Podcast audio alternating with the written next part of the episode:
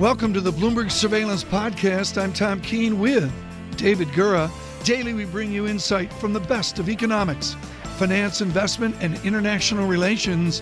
Find Bloomberg Surveillance on Apple Podcasts, SoundCloud, Bloomberg.com, and of course, on the Bloomberg. One of the things David uh, Gura and I like to do is paint the picture of our geography. And as the movie of years ago, the Russians are coming, the Russians are coming. And David, if you're in Richmond, which is like 112% Republican, they're coming. because they're commuting from Richmond into Washington. And this is east and north of Richmond, Henrico County. They're coming and they're changing the demographics of any given district, including the 7th District of Virginia. And the representative of that district is one Dave Brat, Congressman Dave Brat, uh, who's also a member of the House Budget Committee, an important committee uh, as we look ahead to uh, the prospects for tax reform. He joins us now on our phone line so we can get into the difficulties of that commute between Richmond and Washington a little bit here, Congressman, if you, if you want. But let me just ask you where we stand in this process. I spoke to your uh, chairwoman yesterday, Diane Black, uh, from Capitol Hill, and, and she assured me she thinks there's going to be a vote uh, on Thursday on the budget resolution. Where do things stand as you see it? Yeah, right now, I mean, we're we're standing by the basic architecture, which is good, right? I mean, that that just means the corporate rate twenty, uh, pass throughs twenty five, repatriation, some money coming back from abroad, and then a middle class tax cut. And we're fleshing out the details, right, which are huge and significant. Over the past few weeks, we've been holding meetings every day. But the real deal will be whether we can keep the pay for us, right? If we lose all, if we're trying to get rid of some of the deductions and loopholes, special interests, and all that kind of thing. If you get rid of those, uh, those are the pay fors that help to reduce uh, tax rates for the middle class. And so that's the big deal. And so that's going to be fighting off the swamp. You're going to hear everybody in the nation, right? Every special interest on K Street uh, coming up here and saying, hey, don't get rid of my special deduction. And if you don't do that, then you can't give as much uh, to the middle class and to the small business S Corp and so, just roughly speaking, that's where we're at. Carson Brat, you've been there for, for a few years now. You know that when that begins to happen, when the special interests descend on Capitol Hill and begin meeting with you and, and your colleagues, that tends to slow the process down. Uh, how worried are you that as a result of that, as a result of, of so many people trying to get a piece of this or change parts of it, uh, it's going to become increasingly difficult? Something that's already being posited as being increasingly difficult is going to get even harder. Yeah, well, that that's the major concern. I mean, the Freedom Caucus, we've been the warriors. We get hit over the head every day for trying to halt spending up here. The deficit this year, under our own leadership, is six six six billion. Right, not a good number uh, for many reasons. Yeah, and so we're, we, we're working on the spending part, but we we have agreed to forego some savings. Right, we fought right. for 200, 200 billion in mandatory savings uh, in order to keep the process moving because everybody sees what the Senate did last time on health care. Right? Yeah. They just face planted. And so that's the that's okay. the challenge. We got to keep keep the momentum. Do you see what the gentleman there from the Princeton Theological Seminary did, Tom? Yeah, I saw that. I, I, I, I, you know, I, I don't even want to go there. I'm gonna, you know, end up with, uh, you know, the hate, the, the, Congressman, the hate mail will all come to me. Always. Um, and what I want to know, Dave Brat, is you came out of the Common Sense of Hope College, Kalamazoo, Michigan. You came out of the Common right. Sense of Virginia, the fabric of Virginia. You did the the yep. upset, beating Eric Cantor and all that years ago, and now you got to be a deficit responsible Republican. How many of of of you guys are there out there. I mean, at some point, this puppy gets scored. Everybody figures out the math, and we're going to expand the deficit based on everything I've read. Are you going to push back against that? Yeah, I mean, we we always do. We push back, but this one, I taught college kids for 20 years, right? And so the real deal, the swamp is the spending, right? It's untouchable. We we tried so hard uh, to find savings. And the Democrat budget uh, never gets brought up, right? But the Democrat Progressive Caucus, 100 votes two weeks ago, they put a tax increase.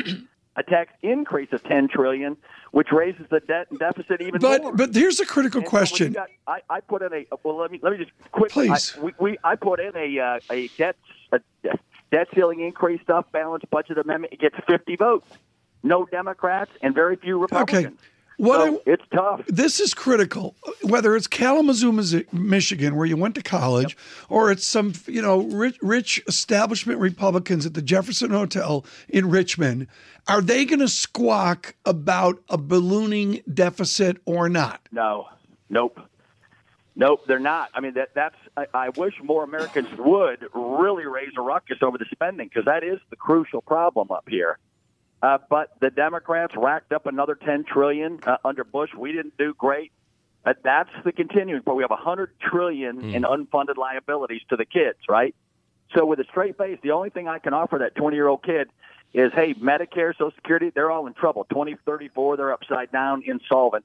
The only thing I can offer you with a straight face right now is a is an economy that we're going to try to pop, where you better jump in, get yourself skilled up, and get ready to compete in the global yeah. workforce and that's it. You better go. David Gura, jump in here because I'm going to start waxing microeconomics, and no one wants that. he, he would know uh, know well, of course, the academic economist. Uh, I'm thinking back to what uh, Senator Flake said yesterday. He's talking about his regrets, his regrets about the political process. Uh, Diane Black told me yesterday she's not completely happy with the budget as it stands now. She wanted a more conservative budget than the one she's going to end up having to to vote for. Pass on to, to all of your, your colleagues. Given all of that, uh, how much enthusiasm do you have for passing this this budget? Do you see it here as nothing more than a, than a necessity to get to tax reform? How would you characterize your enthusiasm for the document as it stands now? Well, for the document as it stands now, I'm very enthused. But uh, you know, on, on health care, we were pro- we said we're going to repeal Obamacare, and then we're going to have free market principles and competition. And then the first bill out of the chute is this huge federal government thing and so you see what the swamp can do to good ideas. They just get crushed. And then you get down to skinny bill and then down to nothing.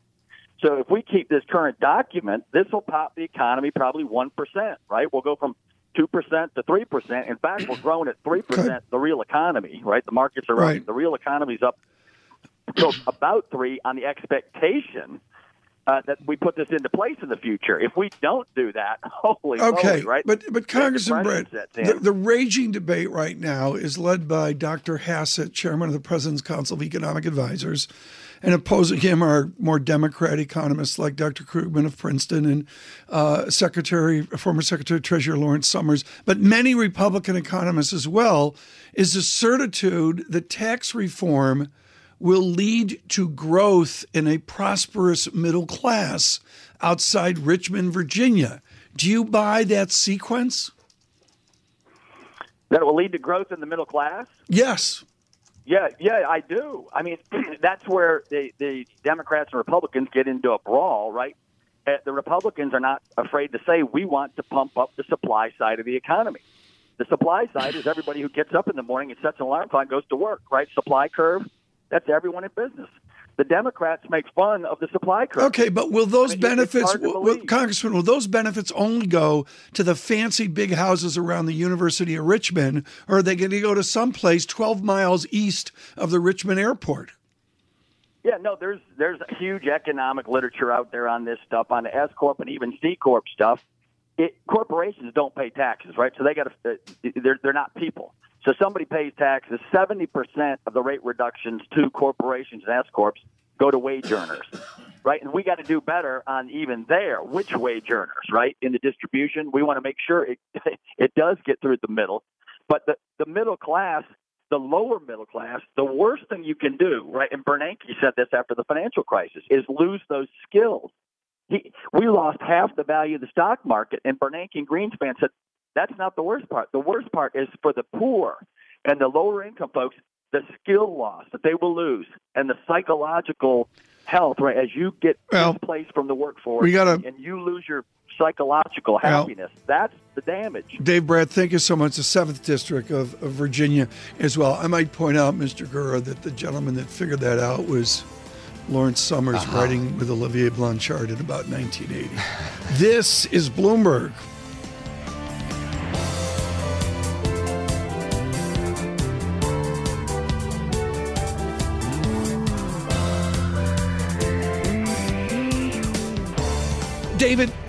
You know, he publishes every day and it's always interesting, but yesterday was particularly mint Greg Valliere. Why don't you bring him in? Yeah, Greg Valliere giving us important perspective on what's going on in Washington, both legislatively, politically, policy wise uh, as well. He is with Horizon Investments and joins us on our phone lines. Greg, this morning in your note, you focus on distractions and the way by which the president might be able to, to harness them. We certainly had a big one yesterday. Uh, distracting from the legislative agenda as he and Senator Corker went back and forth on Twitter and the cable networks uh, as well. What do you make of how all of this played out, and what are the ramifications of it going to be? As we pointed out a couple of times on the show this morning, the timetable here for tax reform is tight. Yeah, two points I'd make. Good morning, David. First of all, I think that the fundamentals of the economy still dominate the markets, and the fundamentals are good despite all of the nonsense and the tweets in Washington. The second point I'd make is that Trump should go to church today and thank the Lord for the story in the Washington Post last night that uh, apparently indicates that Hillary Clinton and the Democratic Party uh, funded this group that's putting together opposition research, a dossier on Trump. Trump can now claim to his adoring base that there's a conspiracy to get him, and there's some justification for him to say that. This is a big piece by uh, Adam Entous of the, of the Post, who's heading off to, to the New Yorker, big investigative reporter uh, for them. And indeed, the president did tweet about this uh, shortly after you, you sent out your note uh, this morning, Greg. So predictive, uh, as always. Uh, what's what's the fallout from this going to be? I'm sure you listened to Senator Flake speak on the, the Senate floor yesterday, heard what he had to say about the, the faults of the institution right now and of the party system and politics generally. What's the fallout from that going to be? Well, I don't think it matters that much for Trump's base.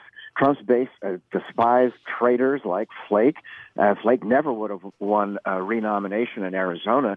And, and now Trump's base that believes it's all fake news anyway has this news story this morning. And there's also the uranium story.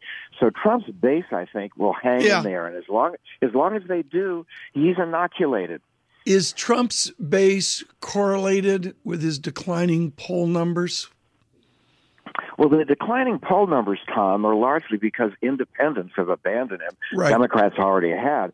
So the three segments, you've got two of the three that have abandoned him. But as long as 80% of the Republicans support him, a lot of members of the Senate are too afraid to speak out.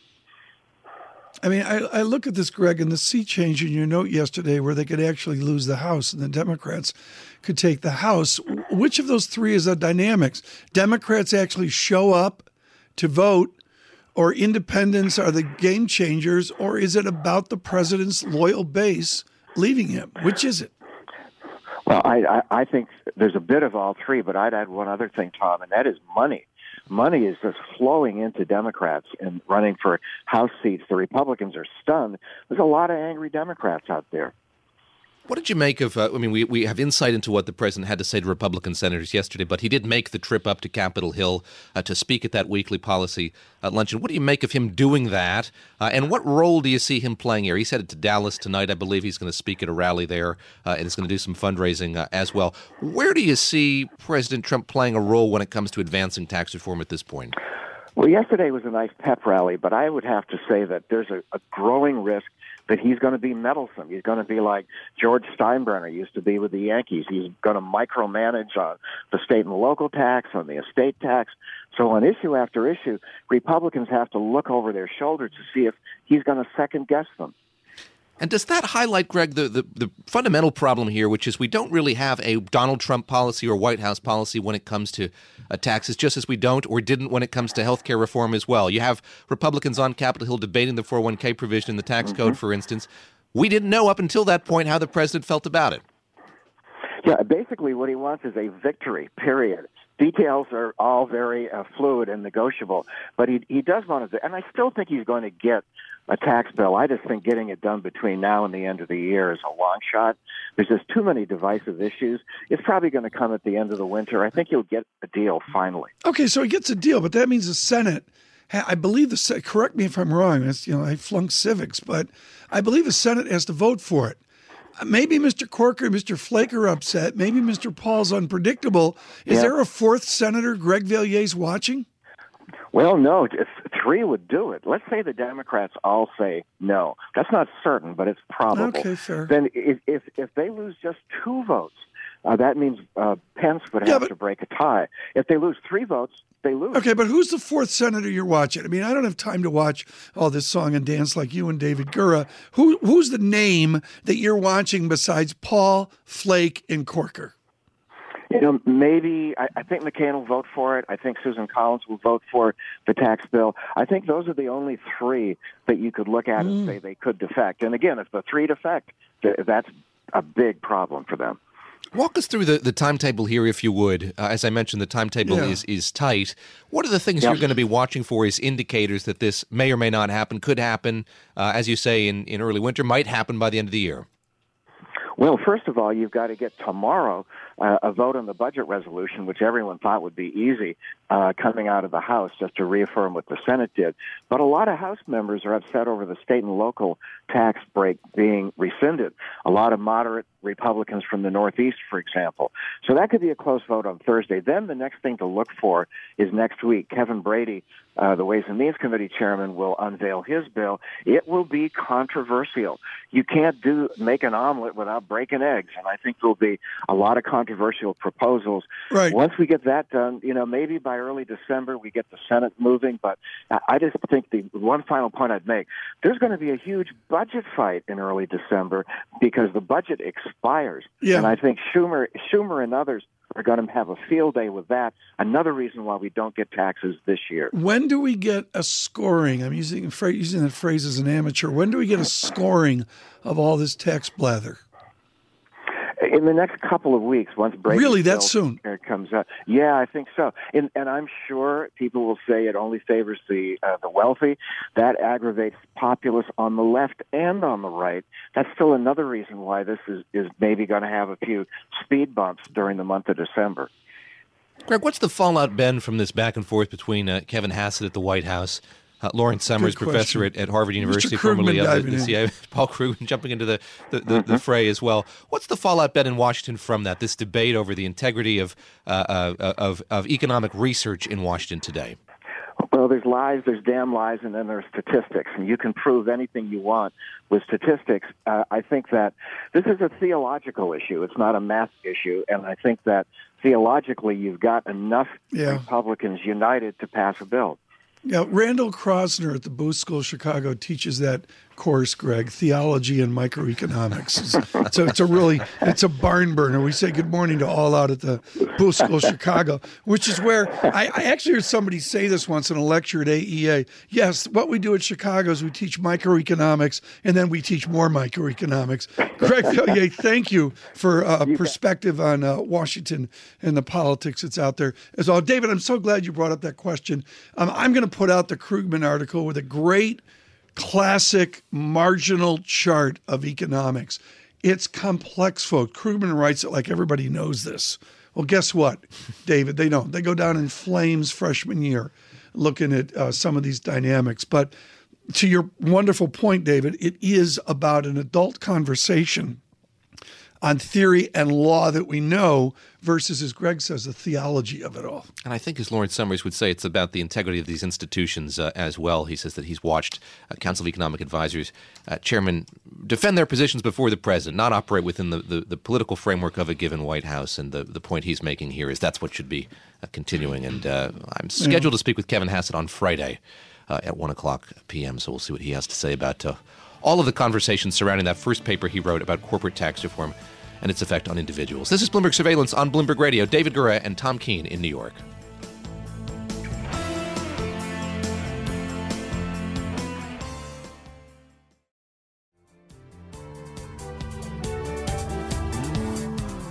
Michael Purves joins us now uh, with Weeden. There's like eight things to talk about. We don't have enough time for that. Uh, David, I know you want to get to the VIX. I got to go back to your wonderful call on weak Asia currencies versus the US dollar. You nailed it. And then right now, we got the oddest thing. We've got the dollar strengthening and Asia currencies strengthening at the same time. Discuss. Well, there's uh, you know, the dollar has been, of course, rallying since early September against so many different currencies there, and to a certain degree, that was a relief rally. Right after Trump's election, the you know the the dollar surge, and then after the inauguration, the dollar uh, tended to get weaker and weaker and weaker. And if, if, you if you overlay the DXY chart, or for that matter, the BDXY chart with uh, Trump's approval ratings, you'll see a very obvious correlation. Yeah, right. And to me, that that's that's a statement about the Trump call uh, if you will, falling okay. out of the money. So um, brilliantly said. Is strong U.S. dollar now a Washington political strong dollar? Well, it's certainly a, a big part of that that coin. If if, if tax gets uh, further traction here, yes, you're going to see the dollar that DXY get up to the high 90s. I would uh, I would suspect ninety three point eight three now. David Gura right. looks at that every morning right. at three a.m. But, but but Tom, when you referenced you know my ADXY discussions and its relationship to the VIX from uh, you know in the aftermath of the uh, shock deval of, in, in China in August of 2015 you know, China is a different China right now, um, and and one of the themes that I think is, is, is very resonant is that if you look at the China PPI data, um, the correlation of that over the last 24 months since since I made that uh, call um, the correlation of that with forward inflation in the U.S. has been extraordinarily strong. Uh, you know, it's it's the R squared is about 0.8 there, and so so the China PPI you have to watch when you're talking uh, when you're having a U.S. inflation discussion. It dipped in Q2 along with our inflation, and then in July and August and in September, it uh, the PPI yeah. continued to recover, and I think that feeds into Janet's, you know, sort of full yeah. damn the torpedoes, full speed ahead. David, all you got to know about China inflation, it's all about pork. Uh-huh. It's all about pig prices. There you go, David. Michael, let me ask you what you've you've heard uh, from the Fed chair on the, the subject of inflation. Uh, if you agree with her that we're seeing some transitory effects here, and also just the what do you make of the introspection that we've heard from her when she spoke in uh, Cleveland, for instance? She talked about the problems of modeling. She talked about technology's role in all of this uh, as well. Do you see the, the conversation about uh, inflation evolving? It's evolving. I don't think it's evolving as a faster clip as as some of us would like to see it. Um, you know, when I when I look at the data dependency narrative, that that to me to my mind, that's a way of saying our Phillips curves are kind of broken or at least heavily distorted, and we're making it up as we as we go along. And I think that's fair. I think that was a good that that's to my mind sensible policy. I think the question is is there's this you know, we are in a different place here than we were before the financial crisis in terms of the rate of technological adoption uh, and, and and the implications for um, for inflation. And I think there's there's there's a, a, much more nuanced discussion on inflation and how the Fed models need to be calibrated. David, very quickly here, uh, David Gura, uh, the ten-year yield at two point four seven percent is now three standard deviations higher yield. That's not like a crisis, it's not like a plunge, but that's that's a yield market that's moving with a vengeance. Three standard deviations on the 10-year yield. I rarely say that. Let me ask you about what you're you're expecting to hear from the ECB tomorrow and from a market perspective. How much does the size of, of, of a taper matter? Well, what, what I've been arguing for, for, for some time now, uh, I think three years maybe, is that the short end is really governed by U.S. economic data and and the Fed, of course.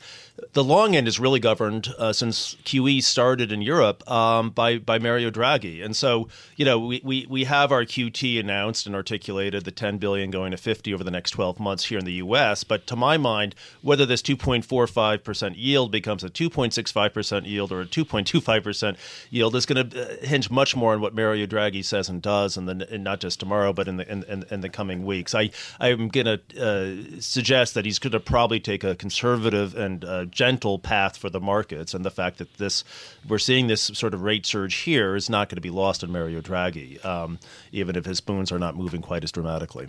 Tom mentioned the VIX. Let me let me just ask you about what it's going to take to to catalyze that move upward some. I mean, it's been stuck very much around I guess 9, 10, 11 here for, for weeks and weeks and weeks. Well, I, I, w- I would first say that I think there's a there's a scenario here where I think we'll see eight prints and seven prints on the VIX um, uh, between now and the end of the year. Wow. Uh, um, I know that sounds an outlier case, and I'm not saying that, that that's a probable case. I'm saying it's a very real scenario. Um, uh, and and if you go back, you know, we all think about the VIX starting in 1990, which it did. But if you go look at realized vol in 1964, you had levels much lower than they are right now. And if you had a VIX back in 1963, 64, 65, you would see VIX prints of six, seven, and eight. And if you look at you know the Q4 melt up scenario into year end with a you know a performance chasing dynamics and uh, you know decent enough growth, and let's assume the dollar and rates you know are are are friendly in that in that environment. We don't get any major shocks that way um, I could see real this bleed up just draining okay. realized and draining the VIX. Right uh, this is really important what Mr. Purves just said there, folks. To to review this, a VIX of 20 is average. Crisis is 30, 40. Think Lehman lows and all that. We've come down with a massive bull market to a quiet of 12, 11, 10, rarely a 9. You say we're going to drive to an ever more quiescent VIX. Why? What's going to be the driving force? Is it going to be sheer price appreciation of the S&P 500? Right now, you know, within the S&P 500, uh, which is what, what drives the VIX, is that you have a few, a few a few very favorable factors. You have you have a, a, very healthy sector rotation. You have stretched valuation, so so the market doesn't leap up every day or, or every week. It sort of bleeds up, uh, grinds up uh, uh, there, and that's a recipe for low realized volatility. And if low if, if volatility uh, continue is perceived to stay low um, and and I would argue can get even lower. Um, you know, against that that backdrop, uh, you you will see the VIX get repriced, and we've already taken out that that uh, lifetime uh, low print on the VIX uh, just two weeks ago. I think we could you know start seeing eight handles uh, again before between now and the end of the year. Extraordinary. You've highlighted the convergence here of uh, we're talking about the dollar. Uh, it's earnings season as well. We're going to get a, a primer here from Dave Wilson just a little bit about what he's he's watching. Uh, what does that converg- convergence mean, uh, and what have you observed uh, in this earnings season thus far?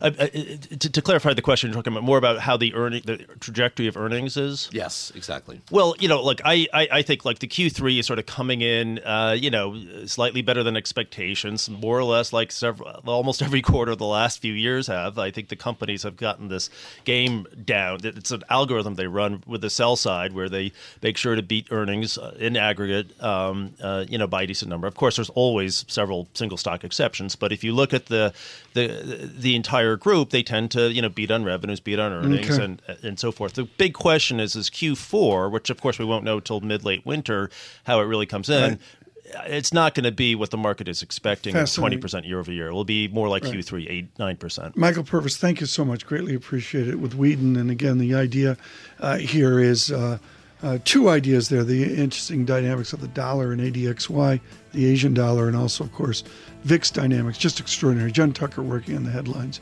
uh, to get that out of the Bloomberg uh, terminal.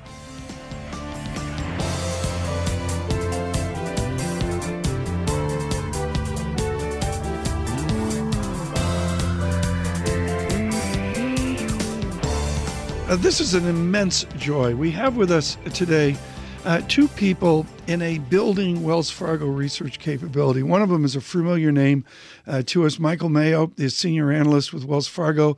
I believe he covers banks too big to succeed, or too big to buy, or too big to hold, or whatever it is, the big banks. And joining him is his colleague, Michael Schumacher from uh, Wells Fargo, who I knew for years under the combine at UBS. And Michael, let me start with you with the news flow. It's nice of you to bring us higher yields.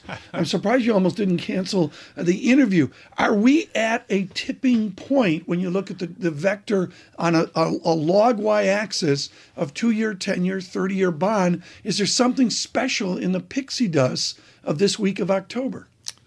Yeah, Tom, I do think there's something special, and that is you've got a big shift in central bank policy globally. Certainly over here, people talk about the Fed, but it's not just the Fed. For instance, tomorrow the ECB is probably going to announce a cutback in its purchases. Second time this year, we think it goes down to 40 billion euro per month.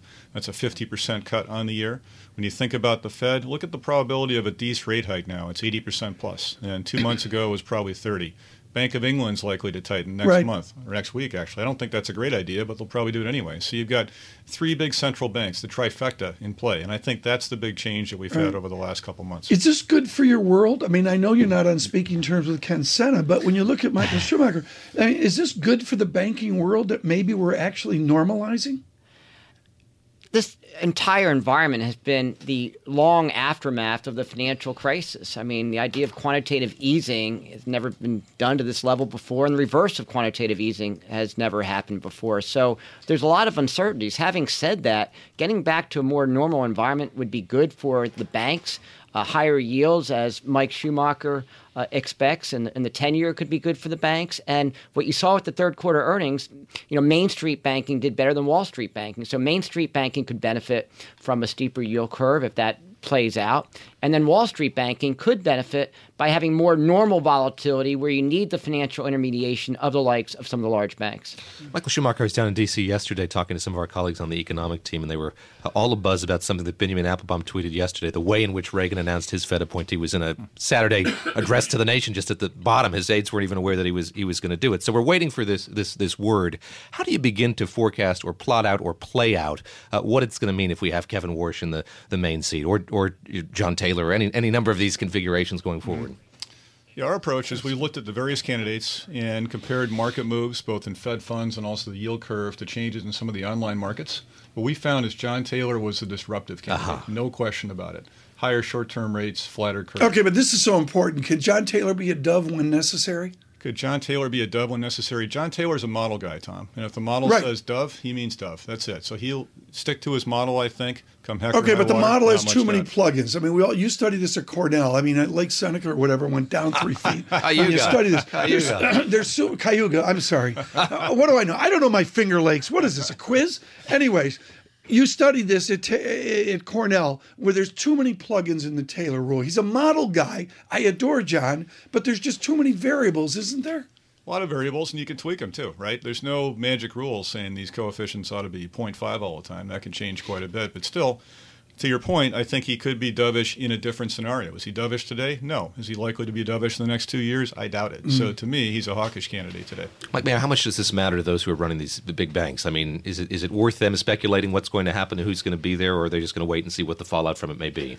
Well, it, it certainly matters to the continuity of monetary policy. Yeah. I'm talking to, to Mike Schumacher all the time. I'm on the equity side, he's on the fixed income side. I'm like, what does this mean?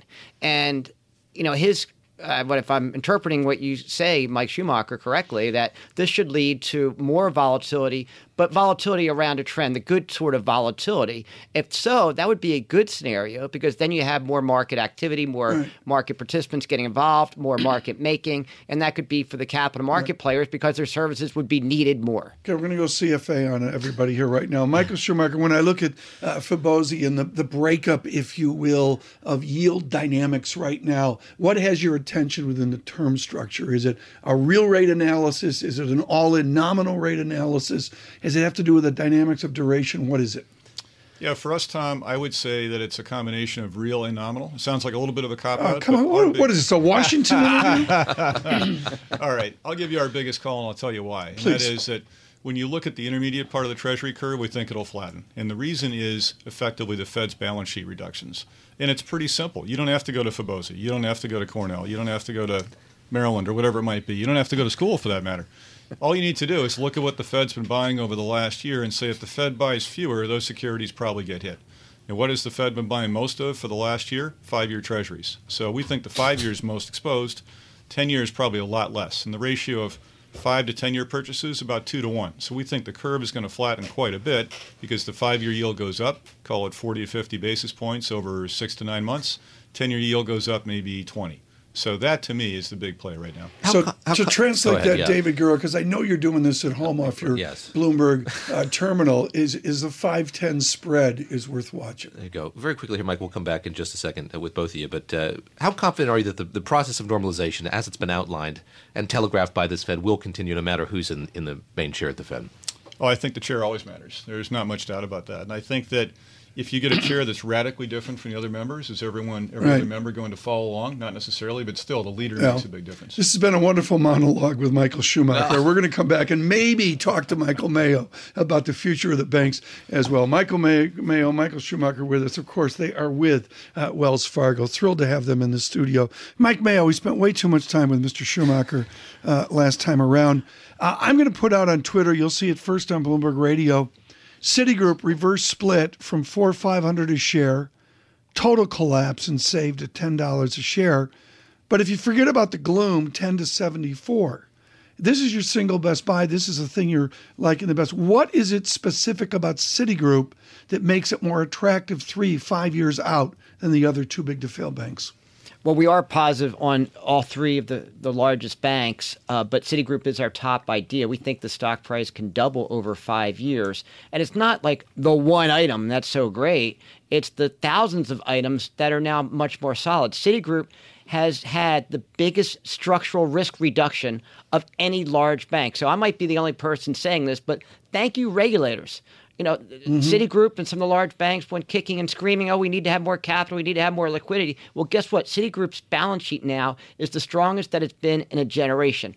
And something happened during earnings which was unpleasant. The stock traded down, and Citigroup said they would take $500 million of extra reserves for you know credit card yeah, losses noise. and stuff. But Contrast that to a decade ago, literally a decade ago now, when they had over 100 times that amount in unrealized losses on the balance sheet. It's night and day from where they were a decade ago. Do, does America have shadow banking in 2017 and 2018? David Goldman was in the other day from Bank of America years ago, who absolutely nailed the derivative issues, senior tranches, and that that blew up in 07. Do we have shadow banking now, Mike Mayo? There's always going to be a degree of shadow banking. What I analyze and what's very strong would be the U.S. banks, which have the strongest balance sheets in a generation, the highest level of capital liquidity in a generation, and they can absorb not just one financial crisis, but two financial crises. So there will be problems, but I would say it's more likely the biggest problems will be outside of the largest U.S. banks. Michael Schumacher, help us understand what the landscape looks like regulatorily. We're talking about a lot of changes to the Federal Reserve. How keenly focused are you on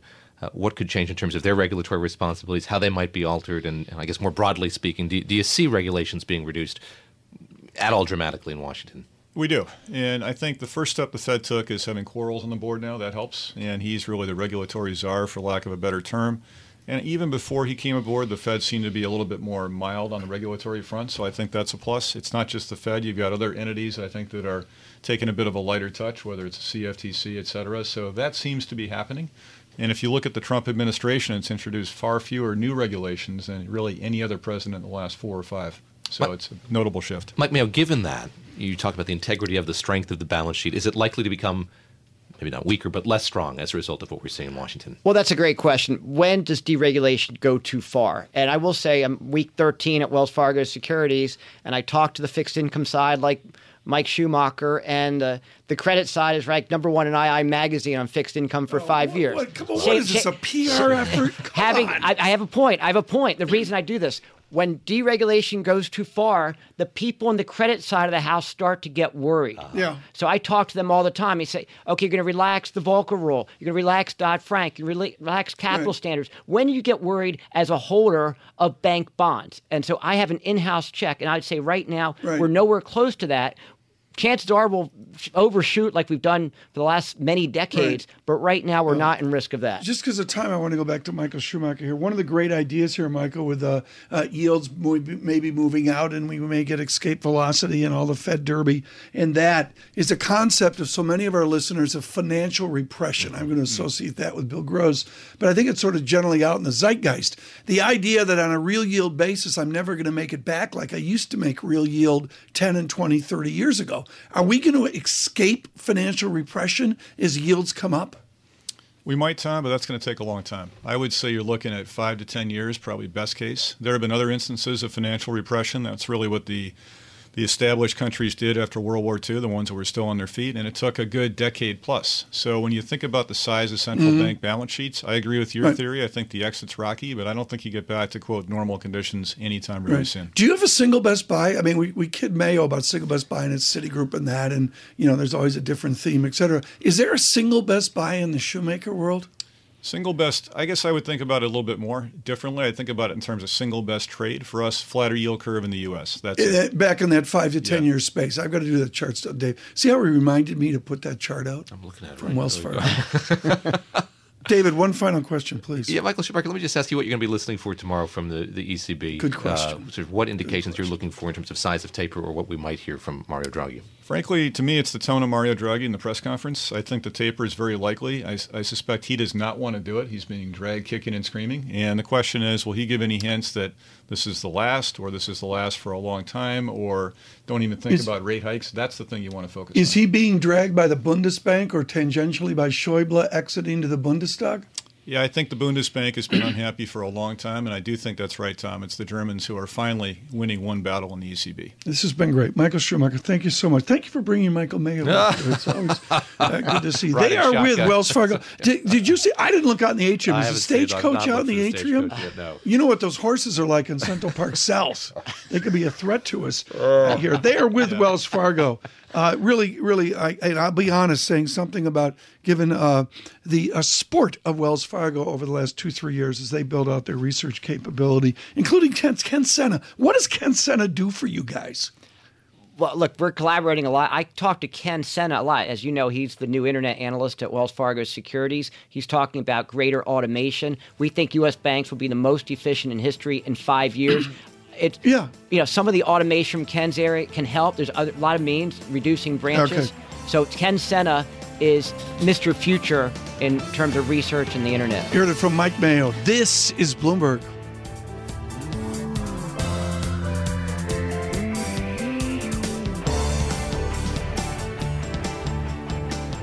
Thanks for listening to the Bloomberg Surveillance Podcast. Subscribe and listen to interviews on Apple Podcasts, SoundCloud, or whichever podcast platform you prefer. I'm on Twitter at Tom Keene. David Gura is at David Gura. Before the podcast, you can always catch us worldwide on Bloomberg Radio.